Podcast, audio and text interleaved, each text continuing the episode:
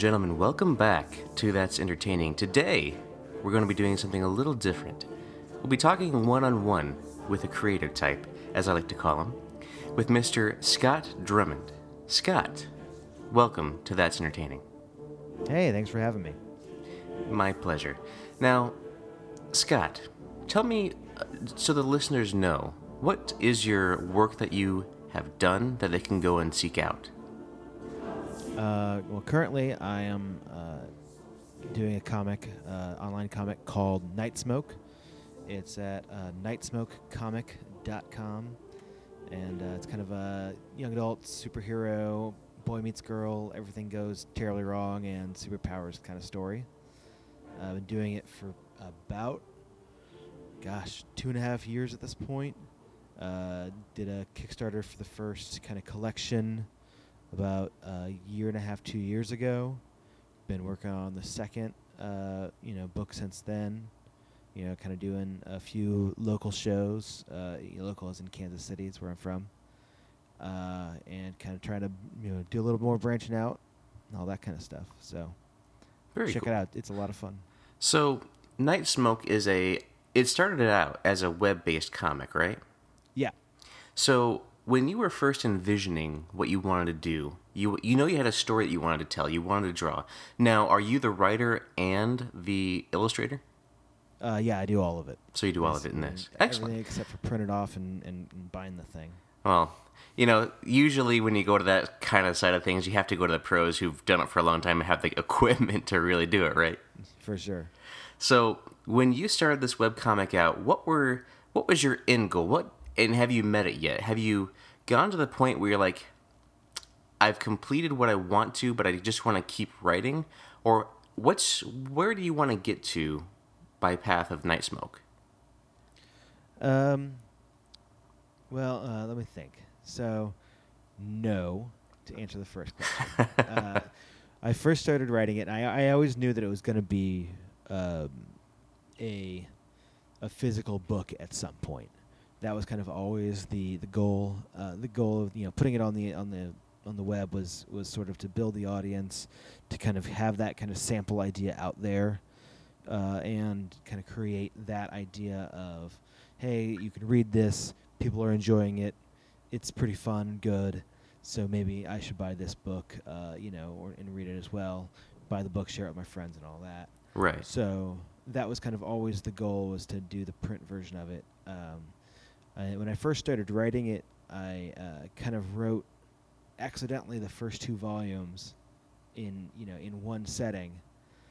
Uh, you know, not, not in the same day or anything, but I kind of, you know, planned the whole thing out. You know, took about two you know two and a half months and, and, and wrote, you know, basically about what I thought was sixty to eighty pages that I could, you know, create a, a full volume in, and then sort of quickly realized as I was.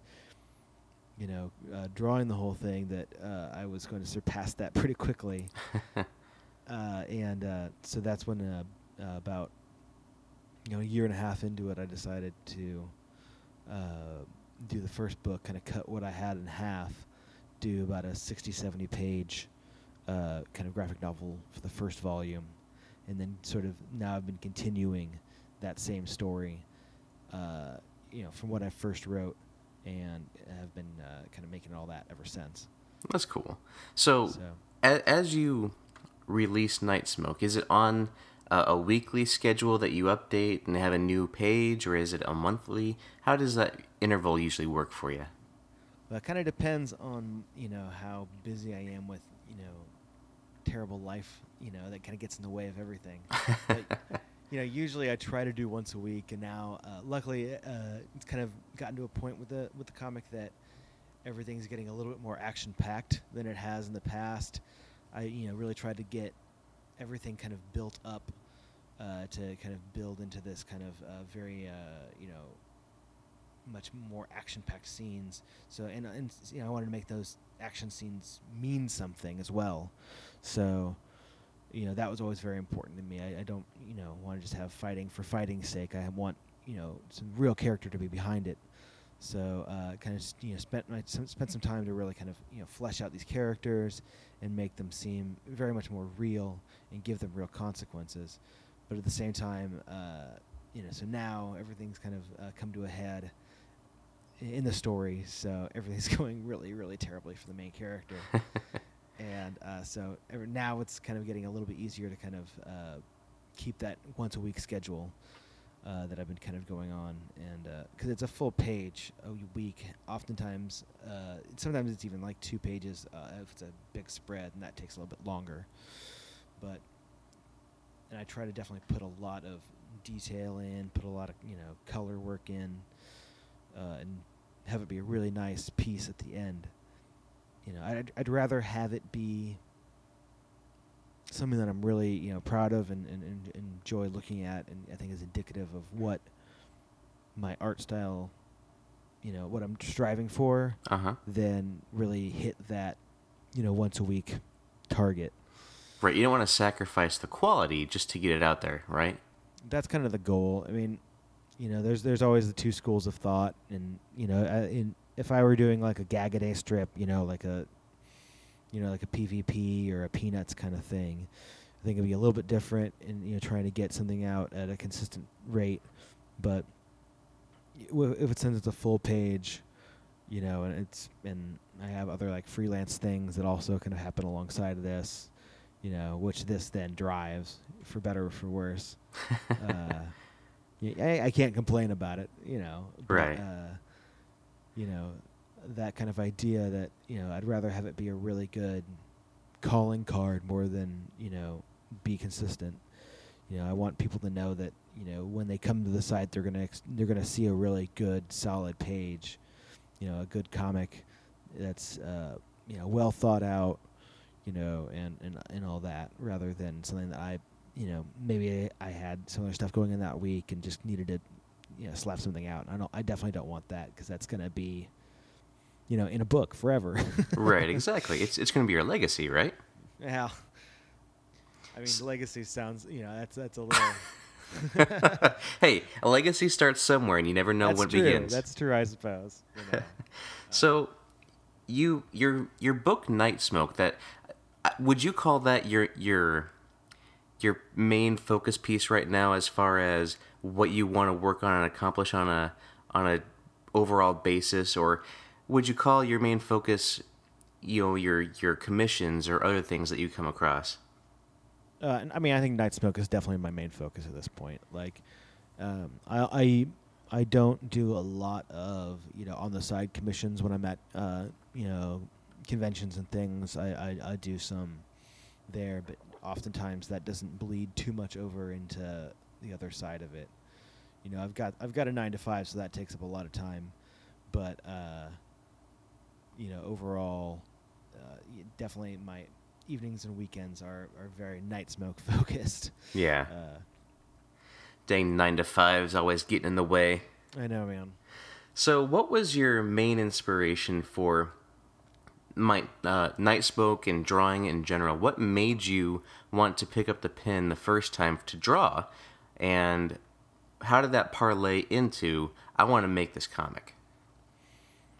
Well, I mean, I, I always, you know, you know, read comics growing up. I I, uh, I was a huge fan of uh, Mark Bagley's American uh, uh, Amazing Spider-Man run back in the day. That was kind of my, you know, my Spider-Man. I, I, I loved that kind of style and, you know, that kind of action. Uh, for a long time, you know, and watched, of course, all the, you know, Spider-Man, nineties X-Men cartoons and all that kind of stuff. And so I always drew a lot, you know, as a kid, and uh, ended up, you know, kind of going to uh, E K U uh, for illustration because I enjoyed it so much. Uh, so I did that. So I've always kind of drew, and that's always kind of been a big focus for me.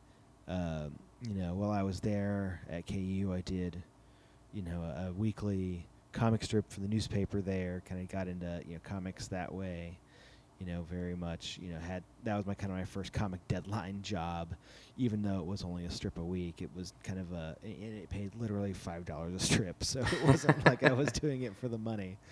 Uh, but, you know, I mean, it was, it was good to kind of, I think that, that definitely taught me a lot about how to kind of get on that, uh, you know, to, to sort of how that process works. You know, when I first started, I was, you know, this is probably, gosh, this is two thousand one. Um, uh, I'm, you know, drawing everything. Well, well, first thing I'm doing is I'm typing up, you know, the word balloons in Comic Sans on uh, on the computer, and then literally printing them out. Uh, I'm glue sticking them onto a page that I've drawn boxes on. Then I'm drawing on, you know, on the page, and then I'm physically bringing that page to the the campus newspaper, and they scan it for me and bring it back, like, and put it back in this box that I had. So, so when I first started, I was really, really old school. Like, I didn't realize what the heck I was doing. I had no idea what I was doing. It was terrible. I mean, it's funny. It's funny to look back at some of those. Uh, and please don't, because they're really bad. You know, but, uh, you know, doing all that, you know, over the course of uh, three years, you know, really taught me, you know, three years while I was there, and then I kind of continued doing it afterwards, but it really taught me, you know, how to do digital art, you know, how, how to, you know, color uh, on the computer, and, and, and, you know, kind of the way of doing all that, and, and you know, also kind of understanding, you know, comic timing and things like that, so... Uh, it was an interesting experience, and I'm, I'm definitely glad I did it, uh, even if those strips aren't, you know, the best I've ever seen. Well, it got you the beginning. It was your origin story, right? Yeah, I guess that's true. You know, not not as glamorous as as, as other things, I suppose, but uh, definitely, yeah, definitely uh, humble beginnings. Uh, but yeah, I mean, you know, definitely got me inter- introduced to, like, you know, uh, Wacom tablets and, and things like that. You know, kind of figuring out how to use Photoshop, you know, finding blambot dot com for fonts, comic book fonts dot com, and, you know, all that kind of stuff, kind of that all came comes to a head, and you kind of figure out piece by piece, oh, this is how, you know, the pros are doing it. This is how, you know, everything is kind of really happening, and how, you know, you... You kind of see through it like it's the Matrix at some point. You right. Know? You you kind of like, oh, I see that he's using this technique, and this is kind of how the you know they're making those marks, and you know all that kind of stuff. And of course, you know, you're reading you know the Scott McCloud books and things like that on you, you know kind of the classic how to you know understanding of how, how comics really work, and how they. You know, how how we all read them subconsciously, whether we know it or not. True, yeah. So that's the, the origin or the genesis of Scott Drummond deciding that I want to draw, I want to do something. Now, how do you get to the point where you're like, you know what, I really want to make this book now, and I have, how do you get to, I want to make my own superhero? I mean, that's a daunting task, right? Yeah, it's pretty terrifying. I mean, because, I mean, that, especially that, you know, that idea of, of superhero comics is so very much dominated by, uh, you know, the, the Marvel and D C, and, you know, to a lesser extent, probably Image, you know, with, with books like Invincible and things like that. I mean, that's a huge book. But um, the idea that, you know, like, I, I, because I've always loved superhero books, and, you know, I, I you know, had done some stuff in the past, and I'd, you know, in, in between, you know, Doc Boys uh, and, uh, which was the, the, the comic strip, you know, in, the, in college, and, you know, Night Smoke, I did some other projects, you know, and I worked with, you know, a couple writers and things like that. And, you know, I mean, really nice guys, and, uh, you know, all that. But overall, I just, you know, having worked on my own writing, you know, or, you know, writing with a partner before, you know, started with, uh, you know, the comic strip stuff, uh, I always felt like I wanted to change things or switch things up. And I, you know, kind of, you know, didn't, it wasn't really working as much, you know, as well as I had hoped, you know, with, when working with those writers. And I kind of was hoping that I would be able to, you know, pretty easily find somebody that, you know, I, I could, you know, closely work with, and we could kind of collaborate on books, and just wasn't happening. And at a certain point, I just kind of got fed up and was like, you know what, if I want to make something like this, I can just do it. Like, it doesn't, like, I, I kind of at the beginning of my, you know, I was like, yeah, it doesn't have to be good.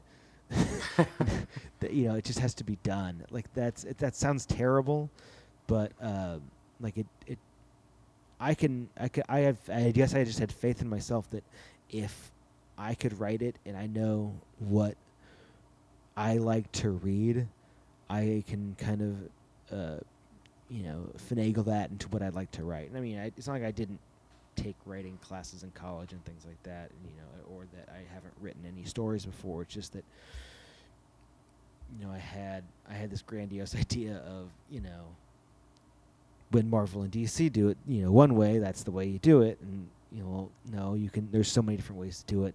Y- you might as well just do it yourself. Mm-hmm. And there was no reason for me to wait around till someone found me and said, hey, you know, I, uh, I'd like you of, of all people to make this. Well, I had to, you know, if someone, if someone's going to come to me and say that, they had to be able to see that, hey, I have made this. I have done something like this before.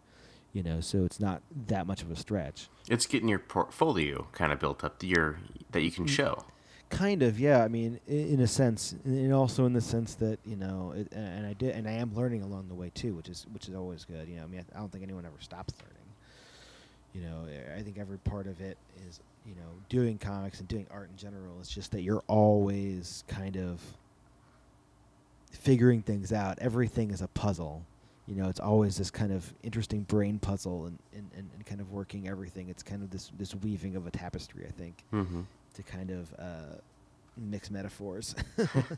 And that's, that's the great thing about art, right, is that there is no one way to do it. Like, there is no you have to use a pencil, you have to use a paintbrush. It's whatever you want to express, however you want to express it. It's, and that's what makes, you know, all of the art in the, you know, from Michelangelo to Picasso, what makes them different and unique is how they chose to express what was in their mind.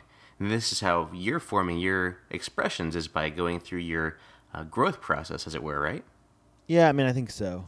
Yeah. Like, I mean, it, it's taking all your, your outside influences. It's taking, you know, everything that you kind of are and trying to mash it all into something, or at least filter it into something that that you also enjoy and that you think that other people will enjoy too. But I mean, most of all, I mean, really, I mean, e- even in the front of the book, like, uh, you know, the, for the first volume, I, you know, I kind of didn't know who I was going to dedicate the thing to. And I was like, I guess this is really, I, the reason I did it was because this is the book that I'd want to read if I was twelve years old. And that's who I'm doing this for. I'm doing this for twelve year old me and kind of being like, listen, you remember that time that you really wanted to do this forever? Well, here we are, we're doing it. So. Lucky so, us, right? Yeah, exactly. And you said something there that I think needs to make sure that you come across clearly, is that you want to make something that you want to read because you've read comic books. You know what you like. And by knowing what you like, it also informs what other people may enjoy too. Because if you wouldn't read what you make, then who are you really even making it for? You right, know what I mean? Exactly. Totally. No, I absolutely agree. It's like I... I definitely wanted to make something that was, you know, fun and, you know, for, for you know, for everybody from like a ten year old that could pick it up and read it, and, you know, you know, all the way, uh, you know, to any adult that can pick it up as well. Like, I think, you know, it's, it's definitely, I, I tried to make it as, you know, it, it, it's, it doesn't talk down t- to kids at all. 'Cause I always hated that when I was reading comics, when anything that was, you know, like, oh, this, this is for kids. Uh, and, and talked down to kids, you know, and I, I felt talked down to. So I, I, I definitely wanted to, it to be an adult voice and an intelligent kid, so it didn't, it didn't talk down. Mm-hmm. But, uh, you know, at the same time, I wanted it to be accessible for kids so that they would be able to, you know, be able to pick it up and, and, and enjoy it and relate to it and kind of feel like that outsider thing that, that kids, you know, often feel, that they're, that you're, you're different somehow, but Uh, but that's kind of an okay thing. Right. And so that's an interesting approach to take. I mean, because really, when you think about it these days, back when we were growing up and reading, you know, Iron Man or Batman back in, you know, the late eighties, early nineties, mm-hmm. there was the simplicity that's kind of in, involved in some of those books, even like, you know, uh, some of the storylines. Because, you know, Stan Lee had the thing, every comic book could be someone's first. So because right. of that, they kind of simplified things a little bit.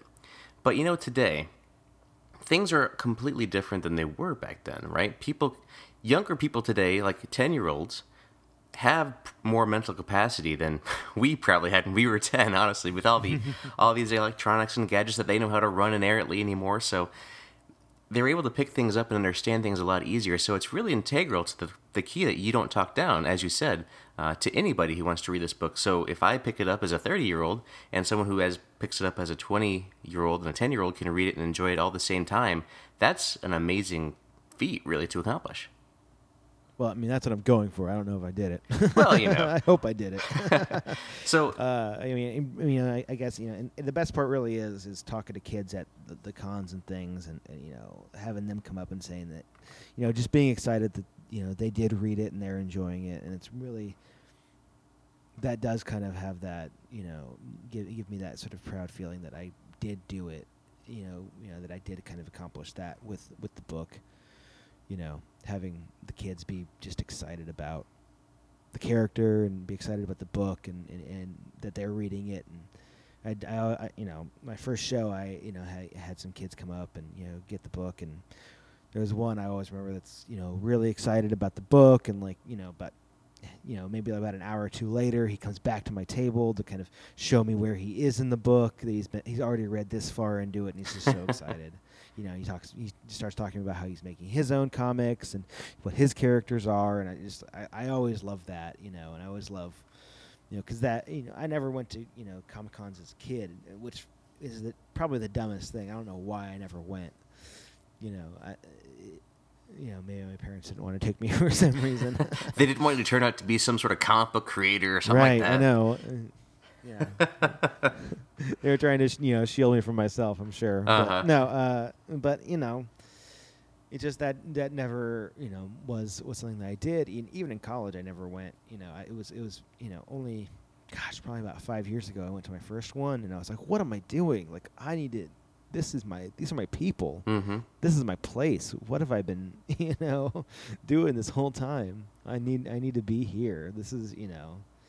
And, you know, I think, uh, you know, to kind of go back to what your question, you know, your your point to, that was really the beginning of, of Night Smoke two, was going to one of those and being like, what, why am I not doing this? Like seeing so many, you know, independent creators with all of their independent, you know, books and things and, you know, being out there, putting it out there. And I was like, God, there, I can do this. Mm-hmm. I mean, not, you not probably to say that it's easy, but it, just saying that, like, you know, it's, it's something that I can do. Yeah. So you're probably hesitant to start doing it, but really when you go and you see, like, you go down Artist Alley or something like that at one of those mm-hmm. comic conventions, and you see all these people and all their independent books and all of the works that they've done, and you're like, you know, I have this great idea too. I feel like I can do this. The only person stopping you is yourself at that point. So you just got to kick yourself and be like, you know what? I got to just draw this and get it done. Right, exactly. And I, honestly, I didn't even have an idea at that point. Like, I just knew I wanted to make a book. Like, I had no...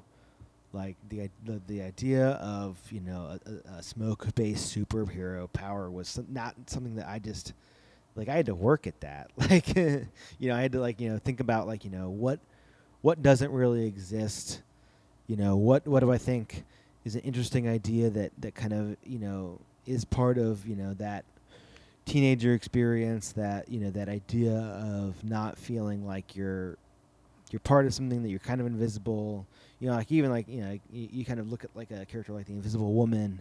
You know, I mean, that says a lot that, you know, she, you know, back in the sixties, that she's this woman, that her power is to, you know, blend in with everything. Like, that's a terrible thing, you know, in and of itself. True. Right? Like, uh-huh. there's that there's that kind of idea. And, uh, you know, even if you look at, like, actually, uh, I just got the, uh, the Marvel Unlimited uh, yearly subscription. So I've been going back and reading all of Amazing Spider-Man from the beginning, like issue one. Oh, wow. It's really funny. It, those old books are hilarious. Uh, but so it's it's just funny to see, you know, Peter Parker being just totally hapless and just screwing up everything. Like, you know, like he's trying to date, you know, Betty Brant and, like, just, like, can't figure it out. Like, can't, like, has to, like, juggle all these things and, and always screws it up and is never really, like, you know, good at anything except for, you know, being Spider-Man, and just like that kind of gets in the way of all, you know, his life and everything. And like that kind of idea that, that kind of relates to kids is that, you know, like you do feel like that outsider when you're a teenager. You do feel kind of that awkward, like, where do I belong? And I think that's, you know, what I wanted to kind of create, and like to have that kind of idea permeate the book, like that you that that idea of being different. And, you know, with the whole, you know, smoke thing is like, I think that idea of, you know, not necessarily, I mean, kind of transparency, but just like that, uh, that flimsiness about you that, that you kind of, you know, you, there's so much change happening, you know, when, when you're that age. Uh, and I wanted to kind of make that part of the book, that, that idea. And so th- that's kind of where that came from. I definitely had to kind of think about, you know, I didn't want like, oh, well, I guess he is super strong, or, uh, you know, like if he, you know, he, if he can fly, like I, I wanted it to be more of a, what am I kind of trying to say? Like a stealth book, you know, where he doesn't, he, he can't use strength to overcome things. He has to use his brain. Like he right. has to kind of think, think his way out of problems instead of just punching stuff. Right. So he's not like Superman, where he can just bust out of a room and no problems and bullets deflect right. off of him. I mean, you have a, a vulnerable uh, hero pretty much, right? Right. And that's the goal, is that you, you, you know, he, he kind of does screw some stuff up, even though he is kind of a good kid at heart. He's, he doesn't necessarily make all the best decisions all the time. And, you know, but then he's got to live with it. And talking about decisions, so in Night Smoke, obviously, all the great superheroes have tragedy in their lives. Mm-hmm. And the tragedy that you set up for it in this character, the origin story in Volume one, pretty effective. I mean, and he's blaming himself for everything that's happening too, and is not too dissimilar than, you know, Batman blames himself at times for his parents' death. You know, Peter Parker always blames himself for his Uncle Ben's death. Um, right. Those different characters are all following those same kind of lines, so it's it's really an effective way for you to have done this on this own level, for him to become the hero, and at the same time, his, you know, this tragedy happens in his life as well. Yeah, I think, I mean, it's kind of a classic, you know, thing. I didn't want to, you know, I mean, I, I, I'm sure I'm, you know, standing on the shoulders of all the greats with that one. Well, I mean, if you think about the tragedy that happens, every superhero that you look at, there is someone uh, or something that happens to him. So you look at Daredevil, right? His dad dies. Batman, right. Both of his parents die. Um, even Iron Man, his dad dies. Um, Krypton blows up, so Superman's all alone. So his race dies. Exactly. Except for his cousin shows up later on, and his dog. his dog, but, and, and then Zod, and the, you know, the other two. The Kandorians, and everybody just yeah. shows up. I mean, they kind of wrote some more of those, but yeah, exactly. So, but the way you do it in this comic, it feels really, really good. And you also look at this too, right? And the scenarios that you have in the comic is it's rounded or not rounded. It's it's grounded in reality, save for the fact that you probably have some some crazy technology or science stuff that may not have been discovered yet. Could be in the, in the future. You never know. Uh, that creates this Night Smoke to be able to be existing, um, and obviously his foil that's revealed later on. Which excellent job on that, by the way. I didn't really see that coming. Thanks. Good. Okay. Yeah, I was really worried. It was like, oh man, isn't that so obvious? And then it's like, oh, I guess not. Great. I actually uh, responded to a comment on my site earlier that someone was like, oh my God, I had no idea that was coming. And I was like, good. I'm glad that, you know, that no one saw that coming, mm-hmm. apparently, which is awesome. Like, yeah, it was, it was good. And it was a great reveal for that. And we kind of knew, looking at that, that you were building that character to kind of be the foil, the villain of the story. Right. For sure. So, but for any listener who's listening right now, the Night Smoke comic is, you can li- read the whole thing, I believe, right? At uh, yeah, yeah. night smoke dot com? Is that what it is? Uh, night smoke comic dot com. night smoke comic dot com. So make sure you do that. So I, I'm trying not to spoil anything right now, because obviously you don't want to spoil the, the big plot points, the big reveals, but go read it. It's actually really entertaining uh, to read. So let's let's look at this the smoke power again. How you sure. how you came to decide, oh, right, I want to make this kid have smoke power. So you were looking around, kind of trying to figure out what doesn't exist or what's not really being utilized much in comics, and you find uh, the power for smoke, right? Yeah, basically the idea is, I mean, on a kind of a, you know, not necessarily, they haven't really spelled it out in the book yet, but uh, basically the idea is that he can sort of Uh, vibrate his molecules in, the, in his body to sort of uh, expand them to like a gaseous state. So, okay.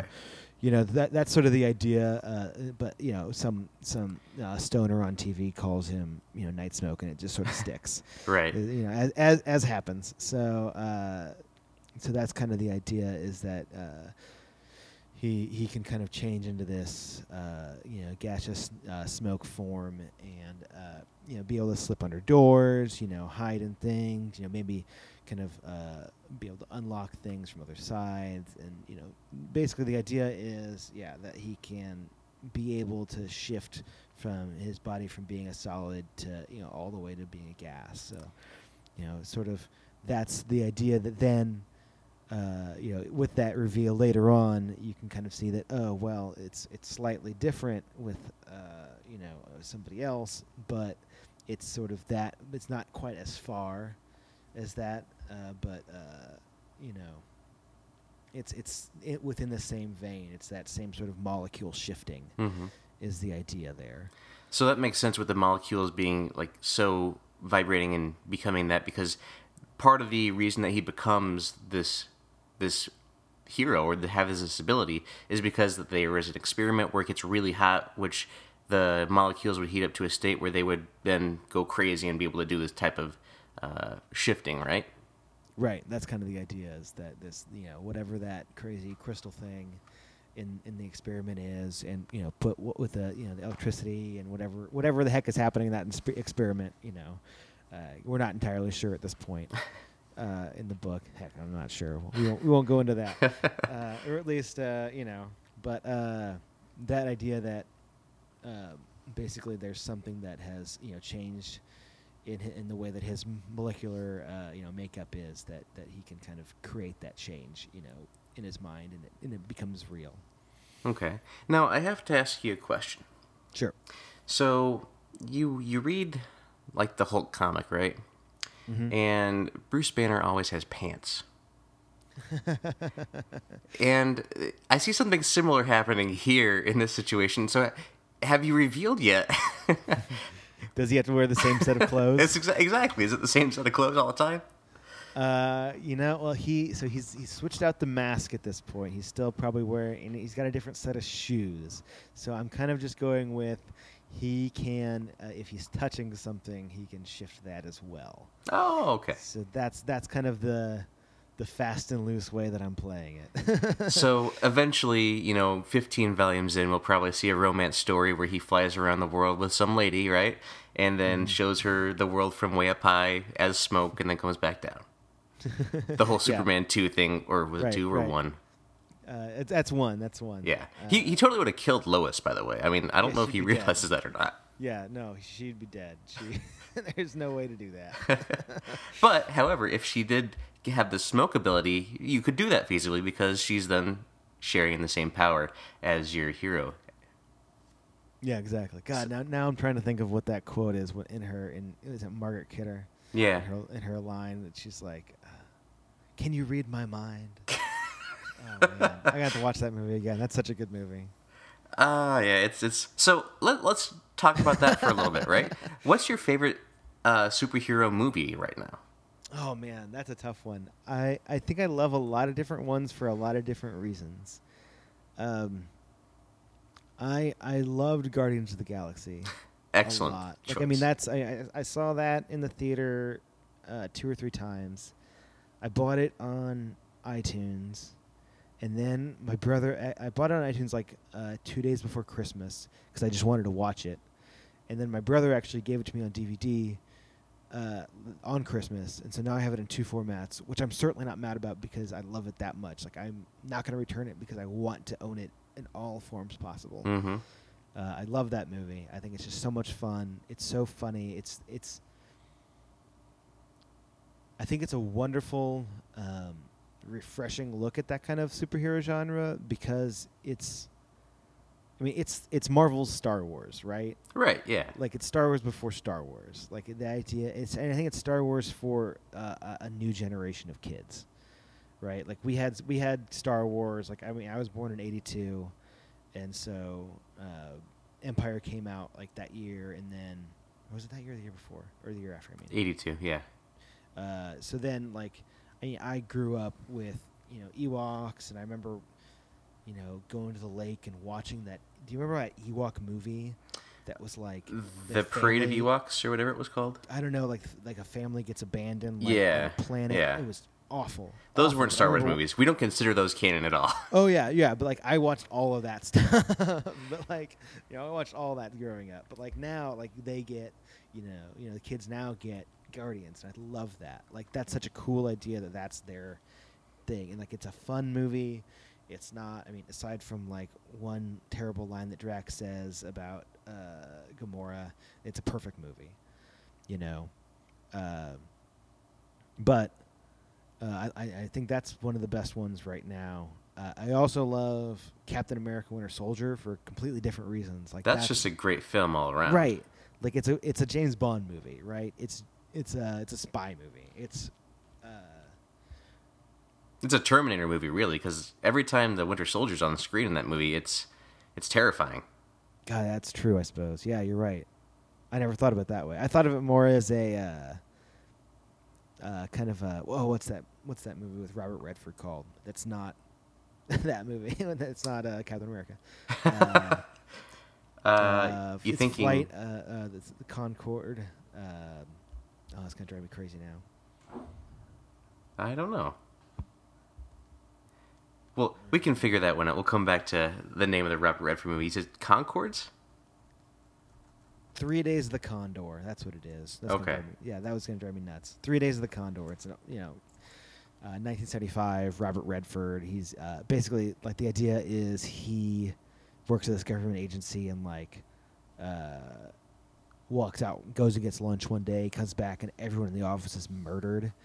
Like, and so he's like, oh crap, and it's like this whole government conspiracy cover up, uh, and so he's got to like go on the run, and so that's that's what, you know, Winter Soldier is like, that kind of idea of this spy movie where, you know, they take down SHIELD, and I, I saw none of that coming, mm-hmm. you know, and I you know with you know all the stuff with Fury in that movie. You know, and Colby Smulders has to take over, and like all that kind of stuff was awesome. Like it, it just kept me on my toes, and you know, I thought it was it's almost Mission Impossible, right? Like that that first one. So I love that one. Uh, the first Iron Man is always going to be wonderful. Like so I'm detecting a theme here. Marvel right. is kind of your jam. Yeah, Marvel's totally my jam. Like, as, as and as much as I love, uh, you know, Dark Knight, like. The third one kind of fell flat for me, so I don't I don't know. That's kind of been that's that's kind of too bad. And I I can't I can't seem to get behind Batman v Superman. I mean, I just can't seem to like find it in myself to like that. I'd love The Flash though. Uh-huh, the T V show? The show. The show's incredible. Yeah, I've been catching up on Arrow. Um I'm on the latest season. I Three episodes in or something, but where, where, where are you in on Arrow? Can we can we spoil anything? Um, like, I've, I've watched about the first half of it. You watched the first half of the season? Of the season.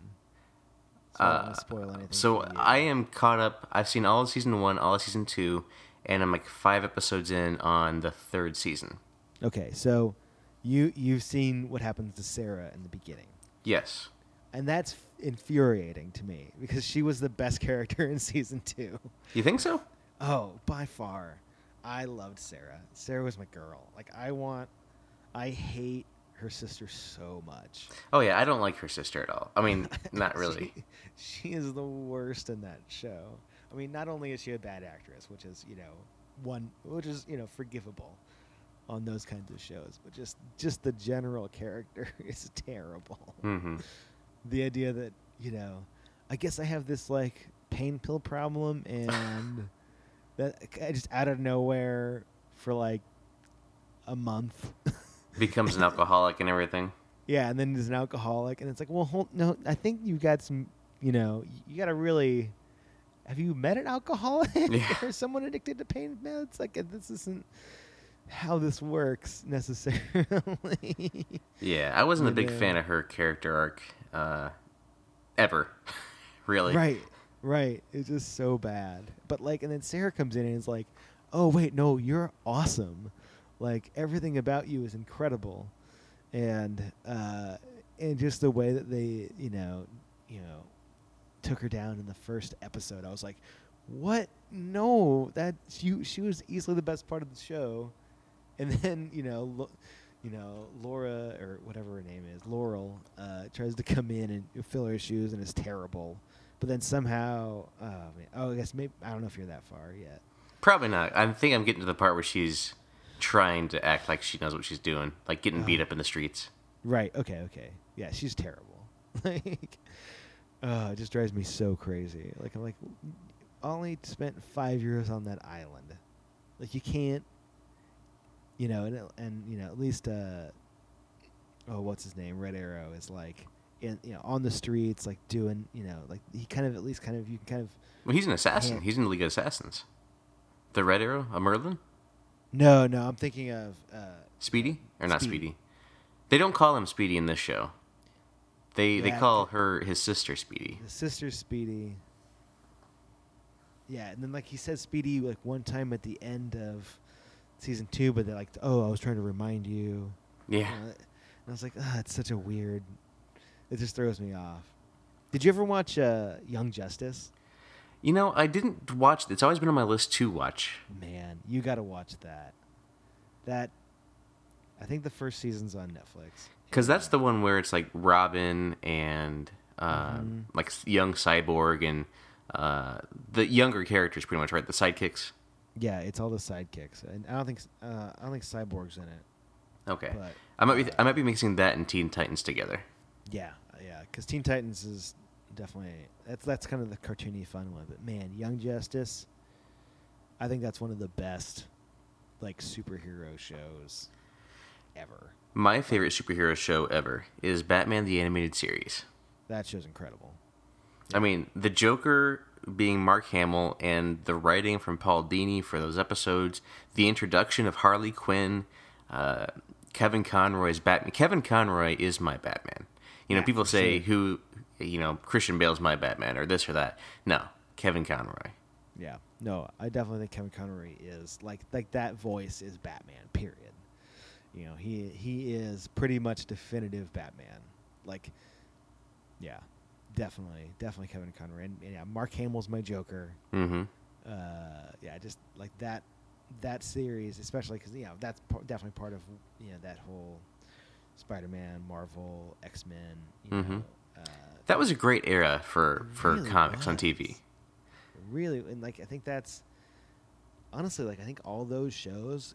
Were why you know we have any of these movies now mm-hmm. because you know you know now you know I'm you know early thirties you know so we you know are this now kind of new thing growing up and it's like oh well we saw all this stuff as kids and now we want to make it for us as adults you know exactly because now the people who were influenced by it are able to create and be the influencers so the next generation that comes along is going to be insane it as long as we don't take too much of the imagination out of it and just put it all on the screen right well I mean I, and the, the weird thing is too it's like I mean I think the next generation is going to be influenced by a whole different set of things like we're going to have you know in ten years I guarantee you we'll see like live action Pokemon movies like you know it'll be like all like the live action uh you know, Yu-Gi-Oh! It'll be live action. Uh, oh, like, you know, we'll get like a Adventure drag- Time or something like that. Yeah, we'll get like we'll get like a Dragon Ball Z remake live action. Like, like I feel like all that kind of stuff was like just under, you know, my age range. That I don't really get it, but I know that like everyone's like was crazy about it. Like, you know, if you're five years younger than you know me, and you're you're like your mid twenties, like that was your thing. Like, that was your jam. And, like, just like, you know, like Spider-Man, you know, Mar- Batman the Animated Series, and, you know, the ninety-two X-Men was, like, our thing. Mm-hmm. Like, that's what's going to be, like, in five years, the next big thing. Yeah. And, you know, I think that they're doing, is it Batman or X-Men where they're putting out a new comic run, which is the same art style and kind yeah, of, a, I don't know if it's X-Men. A continuation story or what of that. Yeah, it's... Yeah, I think it's called X-Men ninety-two. X-Men ninety-two? Uh, yeah, it's Chris Sims is writing it. Uh, he's the guy from Comics Alliance. He's writing that one. And I forget who's doing the art on it. But yeah, it's like it's all the, you know, basically starts right up from, you know, in that animated world. Everyone's still got those old school animated, you know, ninety-two, you know, X-Men ninety-two costumes, Jubilees, you know, has that ridiculous yellow jacket, you know, Cyclops is the, you know, weird triangle belt thing that he's got going on on his chest for some reason. Uh-huh. Like, who knows what's happening there. And then you got, you know, Wolverine in the classic yellow mm-hmm. and blue. Big, yeah, big blue, uh, you know, shoulder pads that look like weird metal cans. He's mm-hmm. kind of, you know, you know, Professor Xavier's, one, still alive. And two, has, you know, the, the yellow hover wheelchair. I, mean, I, need, I need to check that comic, that book out. Do you, how many issues is out of it now, do you know? I think it's like on like one or two. Like it just came out. Like it's pretty new. That yeah. just brings back so many memories. Right. No, totally. So, I mean, you look at the, the things that have influenced you. Obviously, in the nineties, the early nineties comics um, have influenced your wanting to create this artwork that you've done, and then that came into your comic book that you created. So let's talk a little bit. You did the webcomic on your own volition, right? You were able to just do it. You got your web domain, you got the tools, and you just drew it and you put it up there and hoped people came to visit, right? Yeah, that's kind of the goal. So after you get that first volume done, then you started a Kickstarter, right? Or how did that how that timeline flow? Yeah, basically I uh, I hadn't really planned on. I was trying to finish up the whole thing before I did a book, and that was my original goal. And then I sort of realized that I had, you know, gotten to about the sixty or fifty or sixty page mark in the book, and I was like, well, I feel like that's about. And I, and then, you know, the kind of the first book ends with like a flying off into into the moonset. I guess it's not really a sunset; the moon's out. uh, so that kind of felt like a natural stopping point for a book, uh, for like a to be continued portion. Uh, and I and I uh, really wanted to kind of get something done to kind of, uh, this is going to sound terrible, but I really wanted to sell something. uh, you know what I mean? Like, I felt like a really good way to build an audience was to have a book and have a physical thing to be able to show people and take to conventions mm-hmm. and, you know, kind of show it around, you know, and, and, you know, have that Kickstarter, you know, for it. And, and surprisingly, a lot of the Kickstarter Uh, people that bought the book were just people from Kickstarter, which was surprising to me. Like, so I'll, I'll back up. I think I feel like I got my head ahead of myself. So, uh, so basically, yeah, I, uh, you know, uh, so I'm, you know, by day, the nine to five that I've got, I uh, am a an art director, graphic designer kind of guy. So I, you know, know Photoshop, Illustrator, InDesign. I know basically all the programs, you know, and as well as like all the, you know, web programs too, to kind of, you know, do the whole WordPress thing on the site. Luckily, uh, I gotta actually give a big shout out to uh, to Phil. Uh, his, his his Twitter handle is frumph, uh, F R U M P H, I believe is how it's spelled. He created this thing called uh, Comic Press and or Comic Easel, depending on which version you're on. Uh, which is a huge, huge help to comic uh, people. They're kind of using WordPress to uh, host and uh, uh, uh, comic sites. So basically, it's like a plugin that you you, you use to kind of uh, catalog and do all that kind of stuff with WordPress for your comics. So he was incredibly nice and helped me out uh, when I needed, you know, help with that. I but I could, you know, basically code the the C S S and the site myself. It kind of make a nice looking site uh, fairly easily, you know. And then uh, kind of took, you know, that, did the, you know, book, you know, worked on it for about a year and a half and uh, put the whole thing in InDesign, you know, made a nice cover, kind of added. I wanted to have something different in the book than you could get available online, sort of as an extra incentive to buy.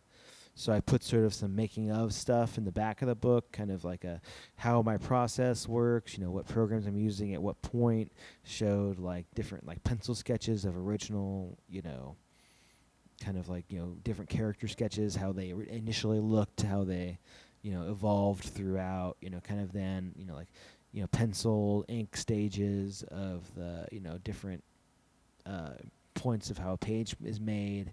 They kind of talked about how that happens. Uh, kind of, so kind of the idea that, you know, when you're buying the book, you're buying something that was at, le- you know, at least a little bit different than you saw on, online. You know, so kind of as an extra incentive. Something a little bit, yeah, different. Kind of like a, not a director's cut or something like that, but just like an enhanced edition. Yeah, like, yeah, that, that, that's kind of the idea. It's like, it's like it's, if you bought the D V D, you could get some special features. Like, that was kind of the idea. You know, right. You, would, you weren't just buying the movie that you could get, you know, anywhere else. You you were buying it to, well, one, support, you know, the the the the, the studio or me. That's right. Uh, and two, uh, you know, to kind of get that little extra behind the scenes peek of how, how, how it all kind of happens. So that was kind of the idea. Okay.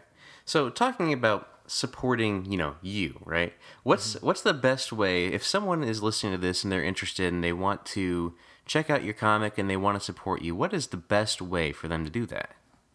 Well, I mean, I've got books available online. There's a store link in in on the site at the top. If they go there, it has like some shirts and stuff, but and that's kind of just whatever. The best way to do it is to buy the book. You know, like if you if you buy the book, uh, you know, and, and you can then you can have it. And I'll mail it to you. Uh, I, there's two editions. There's the regular one. I'll just send you the book. Or if you want me to uh, draw something in it, I think that's like maybe like ten bucks extra. I don't know what it is, uh, but I'll buy. I'll, I'll you know if you do want me to draw in the inside cover of the book, I'll do that. Um, kind of have a, as an artist edition thing, you know. And then that way you can kind of have it and share it around with your friends, then borrow it, or, you know, buy two. Or, you know, heck, just read the read the story and post about it. You know, put it, you know, put it on, uh, you know, your Facebook, your your Twitter, you know, or link it on Tumblr, you know, all that kind of stuff. You know, pin it on Pinterest. I'm not really on Pinterest. I don't really understand it. I'm not either. It is, I, don't, I mean, I, I guess, like, it, I could see how it be would be helpful. But I, I just glossed right over that one. Yeah. Sorry. Sorry, Pinterest folks. You just lost seven listeners. I know. I'm sorry, se- those those seven of you. But, I, hey, you know what? If you pin it, I'll I'll be there. Like, uh, no. So, yeah, that I think just basically the idea is at this point, I'm just trying to kind of get out there and get people to, you know, read the book, you know, enjoy it and have fun with it. So... Um, really, I think just spreading the idea that this thing exists and is really cool and you like it and get other people excited about it is fantastic. So you spread know? the word. Exactly. And we are. I'm also on uh, Facebook. Uh, we've got a Night Smoke Facebook page. If you just Google Night Smoke on... not, if you just search for Night Smoke on Facebook, you can't Google on Facebook. Uh, you, you'll, you'll find it there. Um... I also I'm on Instagram too, and I uh, do a lot of I post a lot of process stuff there. My Instagram name name is the incredibly uh, original name Scott Drummond. So, well, you know that works because I wish I could get my name, you know, on Twitter or something like that. But I think Nathan Thomas is just way too common. Yeah, yeah, man. No, I I'm really mad because I don't have Scott Drummond at Gmail. Like, I, th- if I had that one, I'd be really happy, and then I could have like have a nice thing, because I'm Scott Drummond, I'm on Twitter, I'm Scott Drummond on Instagram, I've got Scott Drummond on Tumblr, but I do not have the email address. So I was really hoping if I could just kind of have it all, you know, under one name, I could have a really nice, clean business card. So your Twitter is at S C O T T D R U M M O N D. Yep. For anybody who is looking for the spelling of it there. So, you know, we, we're drawing a little bit long here, so I, I want to be respectful of your time, but I do have one more question for you. Sure. So entertainment, not entertainment, uh, convention season is in full swing right now. Mm-hmm. Are you going to be in attendance at any of these uh, conventions that are upcoming? Yeah, uh, coming up, I think the next one I'm going to be at is Kansas City Comic Con. It's a brand new convention, and I'm going to look up the date because I don't want to screw it up. I believe it's August seventh through ninth, if I'm right. Yeah, here we go. It's pulling up. Are they yeah. just calling it K C C C? Because that would be amazing. Yeah, it's uh, K C C C. That's what the logo says. Uh, if uh, if you go to kansas city comic con dot com, it's got uh, it there. Basically, it's at Bartle Hall. It's a brand new show, August seventh through ninth. I'm going to have a table up there. Uh, I'm, I'm actually running a little bit low on books uh, for the volume one. So if you'd like a book, uh, definitely order it uh, soon, or come see me at this show. I'm because uh, you know I could run out at the end of the show. So, so is this still the first printing of volume one? Yeah, this is the first printing. So if you want a copy of the first printing, I'll I'll probably do some more uh, fairly soon after that. But you know, kind of all depends on you know how everything works out and all that. Also, uh, I hesitate to say I'm going to do it because I haven't said anything anywhere else. So here you go. Here's an exclusive. I think I'm going to have a, a kind of a, a preview floppy, uh, like a twenty-four to twenty-eight page, uh, you know, floppy of uh, volume two, sort of as a preview, kind of basically everything up in up to next week's comic. That's going to be out on the internet is going to be in a, in a basically a K C C C exclusive uh, floppy uh, comic. So I think I'm going to sell those for about five bucks. Uh, so that'll be pretty exclusive to just this show. Uh, so you should definitely come by and grab one of those yeah. if you are in attendance. So I know we have some listeners in the Kansas City area that'll be intrigued, so I I encourage you to go check out the Kansas City Comic Con and specifically stop by Scott's desk. Yeah, I don't know. Uh, we don't have our tables or anything yet. We don't have our table numbers, so yeah, definitely follow me on Twitter and Facebook and, you know, kind of just check the site. I'll be posting there, you know, exactly where I'll be. And I'm sure the, you know, program will have it too, but always good to encourage people to, you know, follow and all that kind of fun stuff. Yeah. So I think I lied. One more question for you. Okay. And I think I know the answer, but just to make sure, who's your favorite superhero? It's a tough one. I mean, I love Spider-Man. Spider-Man has always been my geek out superhero. Like, uh, you know, I always read, you know, Amazing back in the day. Um, I really enjoyed the first two of the, you know, Tobey Maguire movies. Uh-huh. You know, the third one kind of got a little ridiculous. I actually really enjoyed uh, the first Amazing Spider-Man movie, too. Mm-hmm. Uh, I, I watched the heck out of uh, the sixties cartoon as a kid. I, w- you know, Miss Lion, you know, Firestar, Iceman, that one. That was a great show. It's actually really bad now. I, I actually started watching it on Netflix. Tried to watch it. Man, that show is terrible. But I've uh, I've been kind of uh, keeping up with some of the newer stuff with uh, Spider-Verse and things like that. And Spider-Gwen and things. I love Spider-Gwen. That's the best. That's the best new character out there right now. I love Spider-Gwen. Like of the big, you know, in the big two, I think that she's just a blast. Like. That idea is so much fun that, you know, basically that, you know, Peter turns himself into the lizard and she's got to deal with that death. And yeah, yeah, those guys are doing a heck of a job. And I love, I love the colors in that book too. Just the art style and the colors are just fantastic. They're so much fun. It's basically, that book feels like, uh, just like a crazy, you know, indie punk rock and roll bit of comic. Hmm. Yeah. Very cool. So, and I see that you on your website here, I believe this is your website anyway, scott drummond dot me. Is that yours? Yes, that's also me. That's kind of my uh, portfolio site. If you want to see kind of more pin-up stuff, uh, I've got a Spider-Gwen picture up there. Yeah. Uh, you know, I think I got, uh, you know, one of the new Batgirl, the new Batgirl costumes on there. Uh, I'm trying to think what else is on there. Just some fun stuff. Uh, you know, kind of a more portfolio show off what I do. Um, all that kind of stuff. I find your lack of Star Wars work disturbing. That's true. I do need some Star Wars work, especially now with those movies. Mm-hmm. I got to come out with like that Chrome Trooper. Man, that thing is crazy.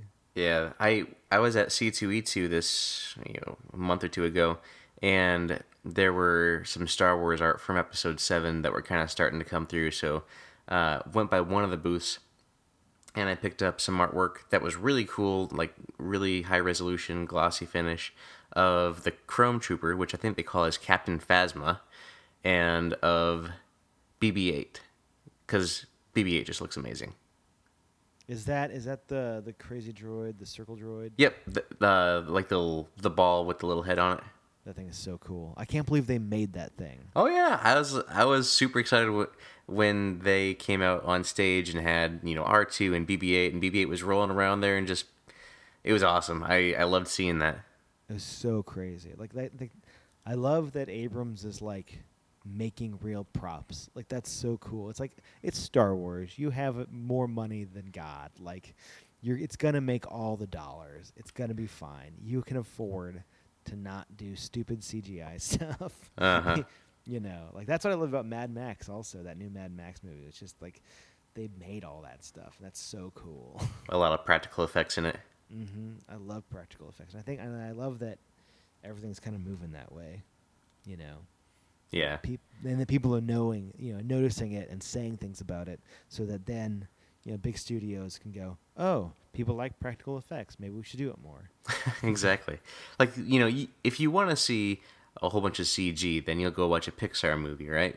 Right. But totally. If you want to see Batman in a suit, you want to see the suit. Yeah, exactly. Yeah, I want to see it all. I want to see, you know, I want to see a real Batmobile. You know, I want to see all sorts of crazy real things. Like, I don't know. I recently tried to watch, um, have you heard of, what's it called? The, uh, oh, it's that cut of Star Wars where, uh, you know, they they put all three of the... The Phantom Edit? Yeah, the Phantom Edit. God, I tried to watch that the other, like maybe like a month ago. That was hard to watch. Those that first, you know, movie and a half, or you know, first two movies are just so bad. It's just so. It's just hard. It's just difficult to watch, even with Jar Jar cut out. Like you just kind of see all this like bad C G I, you know, especially com- coming from like a Game of Thrones, you know, coming from Game of Thrones and watching like you know those kinds of things where it's like. They go to like a crazy place in Spain that has all that stuff, you know, and it's it's you know this beautiful scenery, and then just poorly made C G I. Yeah, it was groundbreaking back in the day, like in two thousand two when Clones came out, I think, and uh, ninety-nine when Phantom Menace came out, I believe. Phantom right. Menace still at least had a decent amount of practical stuff in it, but most yeah. of it was C G at that point too. Yeah, I just remember like. There's one scene at the beginning of two, or where like you can tell that it's just two characters on a green screen, and like the the whole like there's like this whole staircase next to them, and it's all fake. Yeah, you can just kind of tell, and it's like, oh, that's too bad. It it I'm sure you look back at it now, like with your comparisons, especially like with Guardians of the Galaxy, you know the C G work there compared right. to Attack of the Clones. It probably doesn't hold up as well as uh, one might like, because that was how many years ago? Gosh, yeah, it was like fifteen years ago. Yeah, so I mean, fifteen years ago, and it was groundbreaking at the time, and obviously in the past fifteen years, we've emerged a lot since then. But well, and, and at least you have to give George Lucas credit for making all the theaters update the digital projectors. Right, exactly. Like, that's that's something. You mm-hmm. gotta do that, like... All right. Good job, George. We wouldn't be where we were today with the effects if we hadn't gotten to that step. And so right.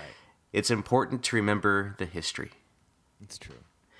Well, as uh, as we will conclude our discussion here, is there anything else that you would like to plug or bring up before we let the folks go? Uh, no, I don't think so. I mean, uh, I'm going to try to do some more shows, uh, maybe this fall, maybe next year. So if you uh, want to see me anywhere, if you're like, man, Scott should come to this show, let me know. Just, you know, send me a message on Twitter, you know, an at reply or whatever, you know, say something on my Facebook, on Night Smoke's Facebook page, you know, say, hey, you should come do this show. you have fans here, and I'll tell all my friends to come see you. Uh, let me know, and I'll I'll see if I can make it happen. I mean, I'm probably not going to do a New York or a San Diego because those are ridiculous shows. Mm-hmm. But uh, you know, some you know the mid mid-sized shows. Saint Louis, Chicago. Yeah, like I'd love to do. You know, I'm gonna try and maybe do a C two E two. Uh, you know, I was talking about some other ones. Uh, you know, I'd love to do an Emerald City, uh, something like that. So, yeah, I'm trying to figure out what my next move is as far as you know, doing the expansion thing.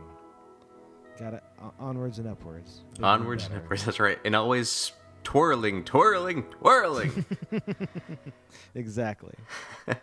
Well, Scott, thanks again for having a chat with me, this little entertaining discussion that we've had, and um, appreciate you taking the time out, and I appreciate, obviously, the listeners uh, listening to this discussion.